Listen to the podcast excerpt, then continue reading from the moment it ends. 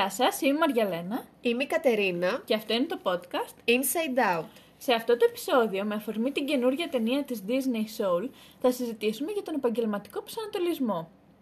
Πριν διαβάσω την περίληψη της ταινίας, θα ήθελα να σας πάω ένα βήμα πίσω και να δούμε πώς γεννήθηκε η ιδέα στο σκηνοθέτη Pete Doctor, ο οποίος είναι επίσης σκηνοθέτης των ταινιών, μάλλον κάποιων από των ταινιών, Up, Brave και Inside Out, από το οποίο πήραμε και το όνομά μας.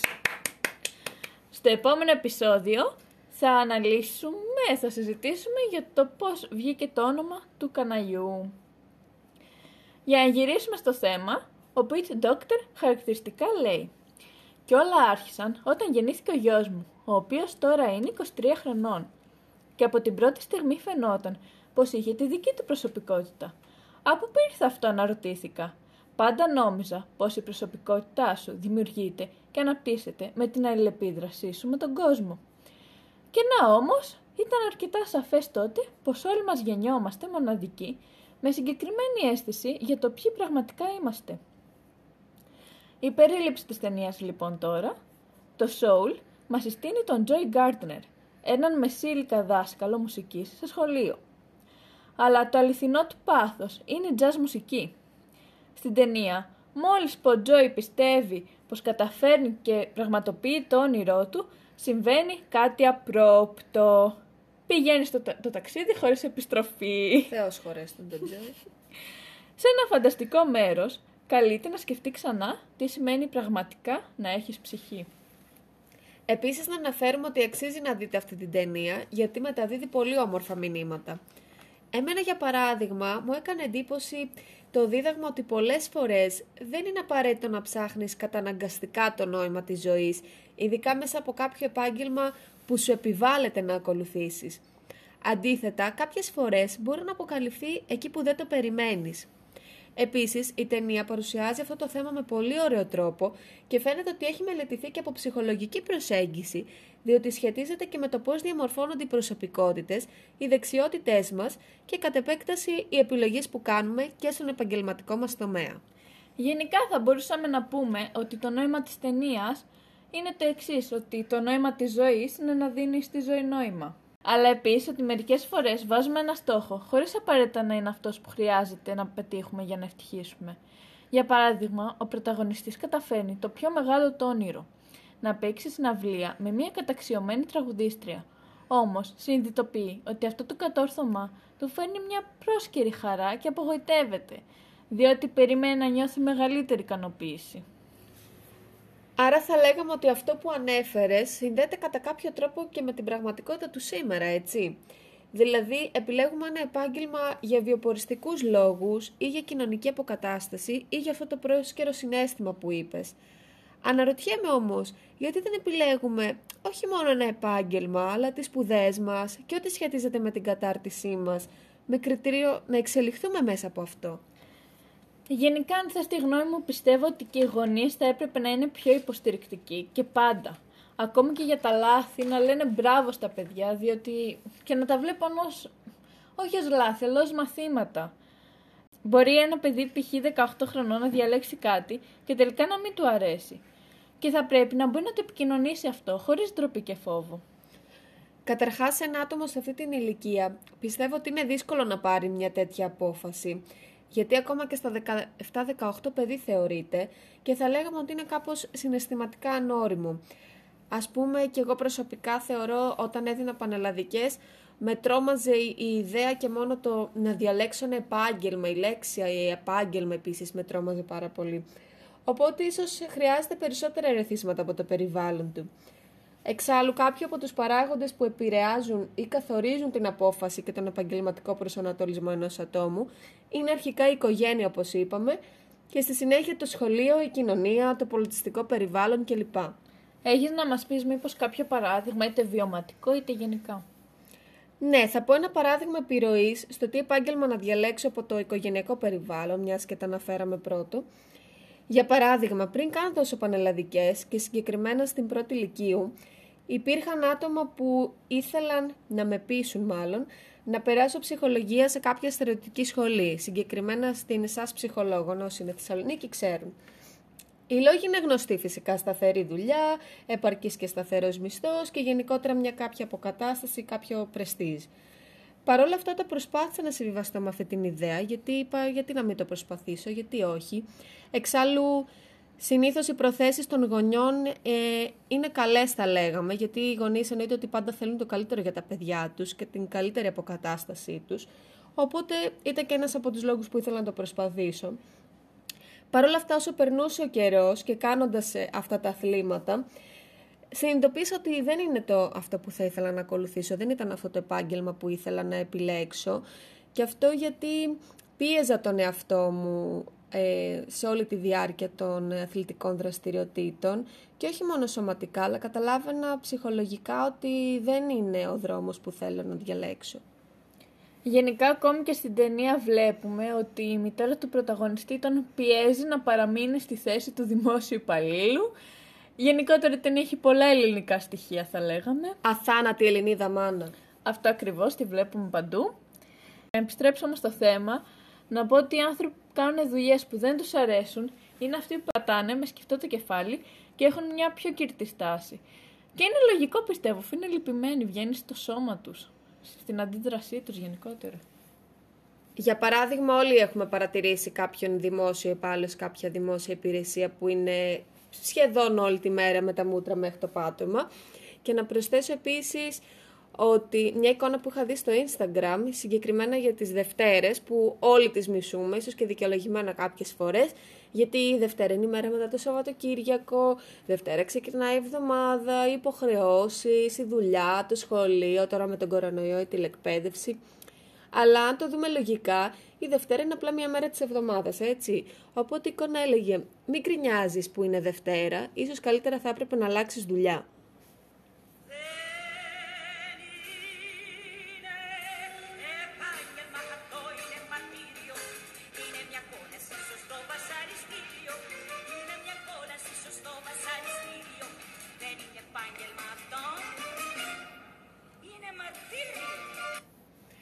Μετά το μουσικό μας διάλειμμα, να συνεχίσουμε με την ψυχολογική προσέγγιση αυτής της ταινίας που είπαμε.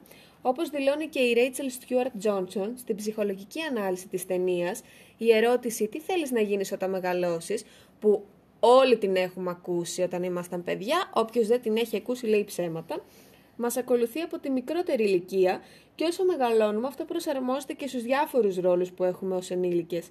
Όμως τι γίνεται με το αρχικό ερώτημα του ποιος είμαι.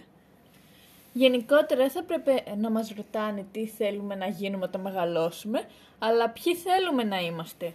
Χαρακτηριστικά υπάρχει μια ιστορία του Τζον Λένον που λέει «Όταν ήμουν 5 ετών, η μητέρα μου πάντα μου έλεγε πως η ευτυχία είναι το κλειδί της ζωής. Όταν πήγα στο σχολείο με ρώτησαν τι θα ήθελα να γίνω όταν μεγαλώσω; Έγραψα ευτυχισμένος. Μου είπαν ότι δεν κατάλαβα την εργασία και εγώ τους είπα ότι δεν κατάλαβαν τη ζωή. Πολύ σωστά τα είπε ο Τζον Λένον. Και μιας που το αναφέρουμε, τελικά πώς διαλέγεις τι θα σπουδάσεις, βοηθάει το σχολείο σε αυτό; Κοίταξε, όπως είπα και πριν, το σχολείο είναι ένας από τους παράγοντες που καθορίζουν ή επηρεάζουν αυτή την επιλογή. Για παράδειγμα, εγώ προσωπικά πλέον θεωρώ ότι το μάθημα του σχολικού επαγγελματικού προσανατολισμού, εν συντομία ΣΕΠ ή η ώρα του παιδιού όπως το θεωρούσαμε εμείς, είναι εξίσου σημαντικό με τα υπόλοιπα μαθήματα. Και αυτό διότι μπορεί να σου προσφέρει τα κατάλληλα εργαλεία και εφόδια, αρκεί βέβαια να τα αξιοποιήσεις κι εσύ, για να δεις τις επιλογές που έχεις, αλλά και τα αποτελέσματα από αυτές τις επιλογές. Επίσης, εκτός από το ΣΕΠ, υπάρχουν και οι σύμβουλοι επαγγελματικής σταδιοδρομίας που μπορούν να βοηθήσουν εξατομικευμένα τον καθένα, γιατί ο κάθε άνθρωπος είναι μοναδική περίπτωση και έχει ένα ξεχωριστό περιβάλλον πίσω του. Παρ' όλα αυτά, να προσθέσω ότι τα ταλέντα και οι προσωπικές δεξιότητες, με τα οποία σύμφωνα με την ταινία γεννιόμαστε, μπορεί να γίνει η αρχή για αυτό το επαγγελματικό ταξίδι, θα λέγαμε. Ακόμη έχω την ανάγκη λίγο να τονίσουμε αυτό που συζητούσαμε τις προάλλες για το γεγονός ότι δεν πρέπει να υποτιμάμε τους ανθρώπους εξαιτίας του επαγγέλματός τους. Άλλο πράγμα η εκπαίδευση και το επάγγελμα και άλλο η παιδεία. Θα πρέπει να σεβόμαστε τις επιλογές του άλλου, διότι κάτι που σε εμάς μπορεί να φαίνεται ανυπόφορο, αυτός μπορεί να το λατρεύει και να τον γεμίζει. Για παράδειγμα, η Κατερίνα θεωρεί το σερβις εφιάλτη, ενώ εγώ είναι κάτι... Ενώ εγώ είναι κάτι που λατρεύω, διότι εξυπηρετεί πολλούς και διαφορετικούς ανθρώπους. Και επίσης ε, να σεβόμαστε όχι μόνο τις διαφορετικές επιλογές που κάνει ο καθένας στο επάγγελμα και τις σπουδέ του, αλλά και το πότε επιλέγει να τις κάνει ε, αυτές τις επιλογές. Άλλος μπορεί να το αποφασίσει από τα 18, από τα 20 του και άλλος μπορεί να το αποφασίσει στα 40-50. Ποτέ δεν είναι αργά, θεωρώ, για να πάρεις μια τέτοια σημαντική απόφαση και τόσο προσωπική. Ναι, ταύτιση. Έτσι. Γενικά να μην αγχώνεστε, να μην βάζετε στη ζωή σας χρονικά περιθώρια, ότι π.χ. μέχρι τα 22 να έχω τελειώσει τη σχολή, μέχρι τα 30 να παντρευτώ κτλ. Από την άλλη υπάρχουν άτομα που ακόμη δεν έχουν βρει τι θέλουν. Αν είσαι γενικά ένα από αυτά τα άτομα, μείνε μέχρι το τέλος, για να απαντήσεις μαζί μας κάποιες ερωτήσεις που έχουμε ετοιμάσουμε, που μπορεί να σε βοηθήσουν στο τι δρόμο θα διαλέξεις. Ωραία, ας ξεκινήσουμε λοιπόν τις ερωτήσεις. Μαριαλένα, εσύ προτιμάς να δουλεύεις ομαδικά ή ατομικά; Εγώ προτιμάω ατομικά, διότι έχω ένα αίσθημα ευθύνης για τα λάθη μου κυρίως. Δεν θέλω να κατηγορήσει ε, ο άλλος κάποιον άσχετο για κάποιο δικό μου λάθος, να γίνει το αντίθετο, να κατηγορήσουν εμένα για το λάθος κάποιου άλλου. Ε, γενικά έχω και μια τελειομανία, θέλω όλα να γίνονται με τον δικό μου τρόπο. Δεν ξέρω αν θα είναι σωστός ή όχι. Αλλά τουλάχιστον θέλω να πω ότι εγώ το έκανα αν είναι κάτι λάθος. Να μην πάρω και άλλα άτομα στο λαιμό μου που λέμε. Αν και οι περισσότερες δουλειές μέχρι τώρα που έχω κάνει ήταν ομαδικές. Ε, βασικά και σε χρόνους ατομικές ήταν. Δηλαδή είχα εγώ το πόστο μου, αλλά ήμουνα και μέρος μιας ομάδας. Οπότε αυτό. Εσύ; Ε, εμένα μου αρέσει να δουλεύω ομαδικά κυρίως, ε, ίσως γιατί και η δουλειά που κάνω τώρα είναι σε ομαδικό περιβάλλον. Γενικά μου αρέσει να γνωρίζω διαφορετικούς ανθρώπους και να ακούω διαφορετικές απόψεις. Θεωρώ ότι η εργασία σε ομαδικό περιβάλλον είναι πιο ευχάριστη. Και σε αντίθεση με αυτό που είπες, θεωρώ ότι αν συνεργάζεσαι καλά με τους συναδέλφους σου και κάνεις εσύ κάποιο λάθος ή κάποιος μέσα στην ομάδα, ότι η ομάδα θα σε βοηθήσει, ότι μπορεί να υπάρχει ναι μεν ο ευγενής ανταγωνισμός, αλλά θεωρώ ότι θα δώσει κίνητρο ένας στον άλλο να βελτιωθείτε μέσα στην ομάδα. Ναι, OK, okay, συμφωνώ σε αυτά που λες, είναι και αυτή η οπτική, αλλά ίσως να είναι και ιδανικό αυτό που λες και να μην είναι 100% ρεαλιστικό, γιατί υπάρχουν ε, πολλές προσωπικότητες ανθρώπων και δεν ξέρεις πώς θα σου φερθεί ο καθένας και τι χαρακτήρα θα βγάλει και σε σένα, μπορεί να βγάλει τα αρνητικά σου, να μην μπορείς να αποδώσεις και γενικότερα. Σίγουρα, αλλά μέσα σε μία ομάδα, ό,τι χαρακτήρα και να έχεις, θεωρώ ότι μαθαίνεις να συμβιβάζεσαι, να κάνεις κάποιες υποχωρήσεις και όσο διαφορετικοί χαρακτήρες και να είστε, να προσπαθείτε να συνεργαστείτε για να φέρετε εις πέρας το κομμάτι που είναι να υλοποιήσετε. Γενικά εγώ θα πω να προσεύχεστε να πέφτετε πάντα σε καλούς εργοδότες ή υπεύθυνους για να βλέπουν αυτή την πραγματική σας αξία. Άλλωστε αυτό φαίνεται και στο σχολείο ε, πιστεύω που πάλι όπως αναφέραμε είναι ένας από τους παράγοντες που μπορούν να βοηθήσουν ε, από τις ομαδικές εργασίες που κάναμε ή τις ατομικές αντίστοιχα. Ναι, για παράδειγμα εγώ πάντα προτιμούσα να κάνω ατομικά και όταν ήταν παρουσιάσεις πάλι ατομικά να έκαναν και ευτυχώς Είχα πολύ καλή ομάδα όταν ήμουν στις ομαδικές. Έλα, πες την αλήθεια, ήθελες όλη τη δόξα για την πάρτι σου. Μακάρι αν τα κάνω όλα τέλεια να την είχα, γιατί όχι, αλλά δεν τα έκανα δυστυχώς. Ωραία, λοιπόν. Επόμενη ερώτηση. Θα ήθελες ένα επάγγελμα που θα σε αποκαταστήσει απευθείας, δηλαδή θα βρεις κατευθείαν δουλειά, ας πούμε μια χειρονακτική εργασία καλή ώρα, ή που θα χρειαστεί να χτίσεις περισσότερο τις γνώσεις σου; Εντάξει, εγώ σίγουρα το πρώτο, ήταν και επιλογή μου γενικότερα. Ήθελα με το που πάρω ένα πτυχίο, ένα χαρτί, πείτε το όπως θέλετε, να βγω στην αγορά εργασίας και να ξέρω τι θα βρω και λόγω ανάγκης οικονομικής και λόγω ανάγκης ψυχικής, διότι είμαι ένα σχετικά δραστήριο άτομο όσο αφορά αυτό το τομέα, οπότε το έχω ανάγκη να εργάζομαι. Ε, γενικότερα ήθελα ό,τι, μαθέ, ό,τι πρέπει να μάθω, να το έχω μάθει ήδη στη σχολή και εκτός σχολής να μπορώ να αφιερώνω χρόνο στον εαυτό μου και να διαβάζω εξωσχολικά, συλλογικά που λέμε. Γι' αυτό και διάλεξα ότι σε πάσο ΑΕΤ, όπου δουλεύεις συγχρόνως και σπουδάζεις ε, οπότε όταν βγήκα και πήρα το πτυχίο μου, ήδη ήταν όλες οι πόρτες ανοιχτές, ήδη είχα την προϋπηρεσία μου, πήγαινα δούλευα κάπου το 8 ώρο μου και μετά γυρνούσα και είχα όλο το χρόνο για μένα. Δεν ήμουν όπως ένα επάγγελμα του γιατρού παράδειγμα τώρα, που θα διαβάζει μια ζωή και θα ενημερώνεσαι για ό,τι καινούριο βγαίνει. Σίγουρα μπορεί και σε μένα να βγουν στη ζαχαροπλαστική κάποιες καινούριες τεχνικές. Θα πρέπει να τις μελετήσω, αλλά πιστεύω δεν είναι το ίδιο. Εσύ Κατερίνα; Ε, με η κατάσταση που βιώνω αυτή τη στιγμή συνδυάζει και τα δύο. Δηλαδή, όταν τελείωσα τη σχολή, ευτυχώς ε, βρήκα κατευθείαν δουλειά στον τομέα μου και είμαι πολύ ευγνώμων γι' αυτό. Παρ' όλα αυτά θα ήθελα να εξελίξω το γνωστικό μου αντικείμενο μελετώντας το παραπάνω, άλλωστε γι' αυτό διάλεξα και κάποιο μεταπτυχιακό. Ε, αλλά για να απαντήσω στην ερώτηση θα ήθελα ναι, κάποιο επάγγελμα και επέλεξα βασικά κάποιο επάγγελμα που θα χρειαστεί να χτίσω περισσότερο τις γνώσεις μου και να εξελιχθώ. Ε, αυτό όμως δεν σημαίνει ότι το κάνουν όλοι, ότι δηλαδή τελειώνουν κάποια σχολή και όλοι κατευθείαν πάνε για κάποιο μεταπτυχιακό, διδακτορικό, οτιδήποτε. Και εννοείται φυσικά είναι απόλυτα σεβαστό, καθένας κάνει τις επιλογές του. Ε, αλλά ναι, εγώ θα ήθελα αυτό, να ε, διαβάζω περισσότερο και να μελετώ για αυτό το αντικείμενο και πιστεύω σε αντίθεση με αυτό που είπες, ότι μέσα από αυτή τη μελέτη του αντικειμένου σου μπορείς και εσύ να εξελιχθείς και σε προσωπικό τομέα μέσα από αυτό που κάνεις. Ναι, σίγουρα. Απλά εγώ έχω την ανάγκη να ξέρω πιο πολύ γενικές γνώσεις, παρά... που αυτό είναι λάθος, γιατί να ξέρετε τα άτομα τα οποία ασχολούνται με πολλά πράγματα ε, δεν είναι σε τίποτα τέλεια. Δηλαδή πάντα θα υπάρχει κάπου μια τέλεια, ενώ όταν διαλέγεις μια εξειδίκευση και δουλεύεις πάνω σε αυτό, στο τέλος θα την τελειοποιήσεις. Και τώρα λοιπόν, για πες μου Μαριαλένα, αρκεί τελικά μόνο η θέληση; Όχι. Κάθετη. Κάθετη. Κάθετη. Παιδιά πρέπει να παλέψετε πάρα πολύ. Δυστυχώς δεν έχουμε όλη τη δυνατότητα να είμαστε οικονομικά ανεξάρτητοι. Συγγνώμη που θα διακόψω εδώ, αλλά δεν το πω θα σκάσω. Αυτό που λένε ε, θέληση να υπάρχει, συγγνώμη που θα το πω, είναι πραγματικά μία μπουρδα. Αυτό είναι μία μπουρδα. Τα είπες όλα. Παιδιά, χρειάζεται θέληση, αλλά η θέληση χρειάζεται για να σας παρακινεί να δουλέψετε παραπάνω. Είναι το αρχικό στάδιο, θα λέγαμε. Άρα, δεν είναι ο στόχος, δεν είναι τίποτα. Είναι θέληση για να πετύχω αυτό, δουλειά και μετά πετυχαίνω το στόχο μου. Πάντα να έχετε στόχο, πάντα να έχετε όνειρα, να μην αφήσετε κανένα να σας πει το οτιδήποτε, ότι δεν μπορείτε. Δεν μπορώ, τώρα θα με δεις. Δηλαδή, απειλή. απειλή.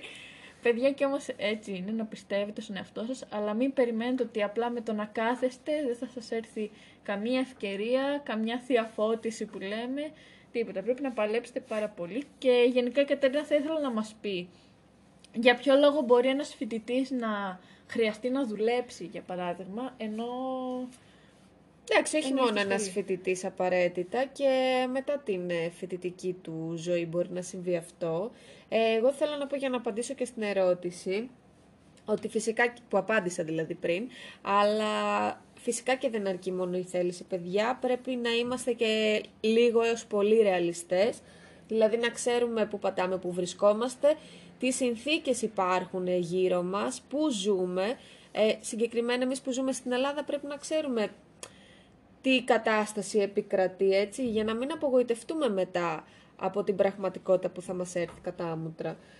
Ε, για να απαντήσω και σε αυτό που είπες Μαριαλένα, για παράδειγμα εγώ όταν ήμουν φοιτήτρια και αναγκάστηκα φυσικά ε, να δουλέψω για να εξελιχθώ, όχι μάλλον για να εξελιχθώ, για να συνεχίσω τις σπουδές μου και αργότερα να εξελιχθώ σε αυτό που κάνω ε, και να μαζέψω κάποια χρήματα για κάποια άλλα εφόδια, για κάποιο ε, σεμινάριο, μεταπτυχιακό, οτιδήποτε. Και ως σερβιτόρα, όπως είπαμε πριν, το οποίο ήταν κάτι που δεν σου άρεσε, αλλά λες για να πραγματοποιήσω το όνειρό μου, θα συμβιβαστώ, γιατί κάποιες φορές πρέπει να συμβιβαζόμαστε όταν είμαστε νέοι. Μεγαλύτεροι θα σας πω να μην το κάνετε, αλλά μέχρι ε, τα 18-20 θα μου πεις είπαμε πριν να μην βάζουμε χρονικά περιθώρια. Αλλά όσο είστε νέοι συμβιβαστείτε, αλλά με στόχο να κατακτήσετε τα όνειρά σας. Δηλαδή πηγαίνετε σε μια δουλειά που δεν σας αρέσει, αλλά ξέρετε ότι θα έχετε ε, ένα σταθερό εισόδημα. Παράδειγμα τώρα, για να εξοικονομήσετε χρήματα για να κάνετε το όνειρό σας. Άρα να κάνουμε, να κάνουμε θυσίες αυτό και υποχωρήσεις για να μπορέσουμε ουσιαστικά να απολαύσουμε μετά αυτά για τα οποία έχουμε κοπιάσει. Και να ξέρετε ότι μετά θα τα εκτιμάτε και πιο πολύ αυτά που θα αποκτήσετε. Θα τα αγαπάτε πιο πολύ. Θα, θα νιώθετε πιο πολλά πράγματα. Δεν μπορώ να το εξηγήσω, αλλά όταν κάτι μας έρχεται έτοιμο, αυτόματα το θεωρούμε και δεδομένο. Αυτές ήταν οι ερωτήσεις λοιπόν που ε, εμείς προτείνουμε τουλάχιστον να θέσετε στον εαυτό σας και ελπίζουμε να σας βοηθήσουν. Ε, κλείνοντας λοιπόν αυτό το επεισόδιο, θα ήθελα εγώ προσωπικά να σας παροτρύνω ή μάλλον να σας παρακαλέσω να επιλέγετε αυτό που σας αρέσει παιδιά, αυτό που αγαπάτε. Ακόμα και αν όλοι είναι αντίθετοι από εσάς, ακόμα και αν όλοι σας λένε ότι θα πεινάσετε, ότι δεν θα βγάζετε λεφτά, ότι θα κουράζεστε για το τίποτα, ότι δεν θα είστε επαγγελματικά καταξιωμένοι. Αντίθετα, εγώ το πιστεύω ακράδαντα και το λέω πάντα σε όλους, ότι αν σου αρέσει η δουλειά που κάνεις, δεν θα αρκεστείς στα βασικά αλλά θα θέλεις να εξελίξεις το αντικείμενο για το οποίο εργάζεσαι.